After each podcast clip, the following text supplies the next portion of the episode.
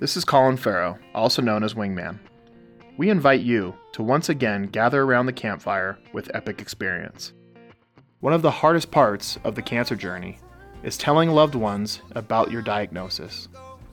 On this episode of How to Cancer, psychotherapist and cancer counselor Melanie Stachelski discusses how to tell your family and friends that you have cancer.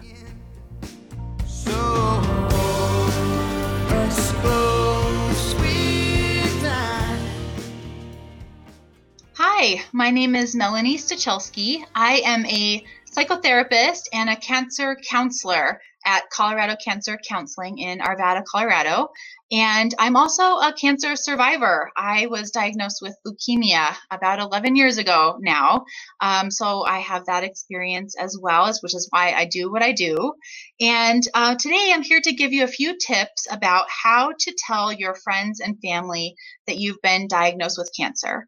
I certainly remember that time in my own experience where we had to start telling our loved ones that we had this really scary news. And there are a few things that were really helpful for me at that time, and a few things I would have done differently, knowing now what I know. So I hope these are a few quick tips uh, for any of you. First of all, I know if you are watching this video, you are in an incredibly overwhelming and scary time right now. So the first thing I want to tell you is just take a breath, okay? Just breathe. Um, and this is really helpful when you're starting to think about telling people too, because um, the information you're getting right now is coming at you fast and it's also changing really fast. So, um, one thing I know if you're a lot of cancer survivors will tell you the first information you get in your in your first appointment or your first um, you know uh, if you're in the emergency room that information might end up looking a lot differently uh, a couple days or a couple weeks down the road so it's okay before you start telling everybody to just take a little bit of time to wrap your own head around it, uh, get settled, get in a good place.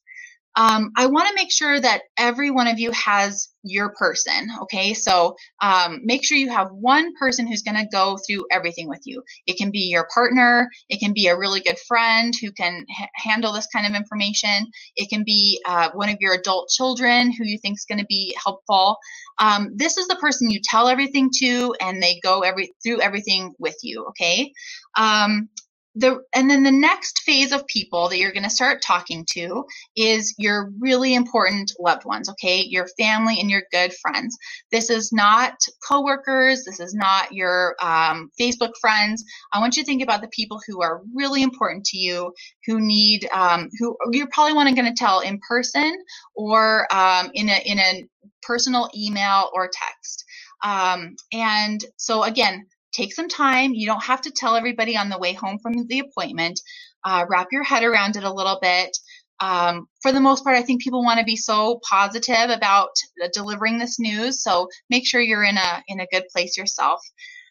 Um, when you tell the people that you love, naturally their first inclination is to Google what is that diagnosis and what's the prognosis you do not want people doing that. I don't want you doing that for your own diagnosis, and I don't want your loved ones doing that. So before you tell people, I want you to go to a really reputable cancer site for some good, high quality medical information. That's going to be cancer.gov, cancer.org or a disease specific site. So, for instance, if you're diagnosed with a blood cancer, you're going to go to the Leukemia and Lymphoma Society for the really good information. Most diseases have their own specific nonprofit that has uh, helps with education and outreach and really good information. So, when you're, I want you to have ready that resource for your loved ones to guide them to the information that's not scary, that's not going to be the worst case scenario or some uh, random message board on Google where people are talking about all the things that went wrong. That's not helpful at all. And the other thing to that I want you to keep in mind and to tell those other people that uh, statistics don't have anything to do with how your journey is going to be. So no matter what they see, the prognosis is going to be this is your opportunity to tell them, I know I've got this. We're going to we're going to beat this. The next circle of friends that you're going to tell are, are those more informal friends, coworkers, and your other big support network.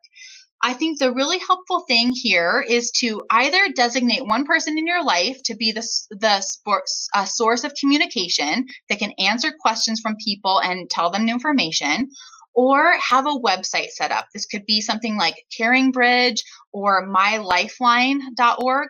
Uh, these are great places where you can control the messaging. You can tell people what um, you want them to hear. You can direct them to, again, those really high quality sources of medical information. And I think the other thing to be ready for is that all these people are going to want to know what can I do to help? How can I help you? So before you reach out to people, do some real thinking about things that are genuinely going to be helpful. Uh, would you like some meals delivered? Would you like someone to go to doctor's appointments with you?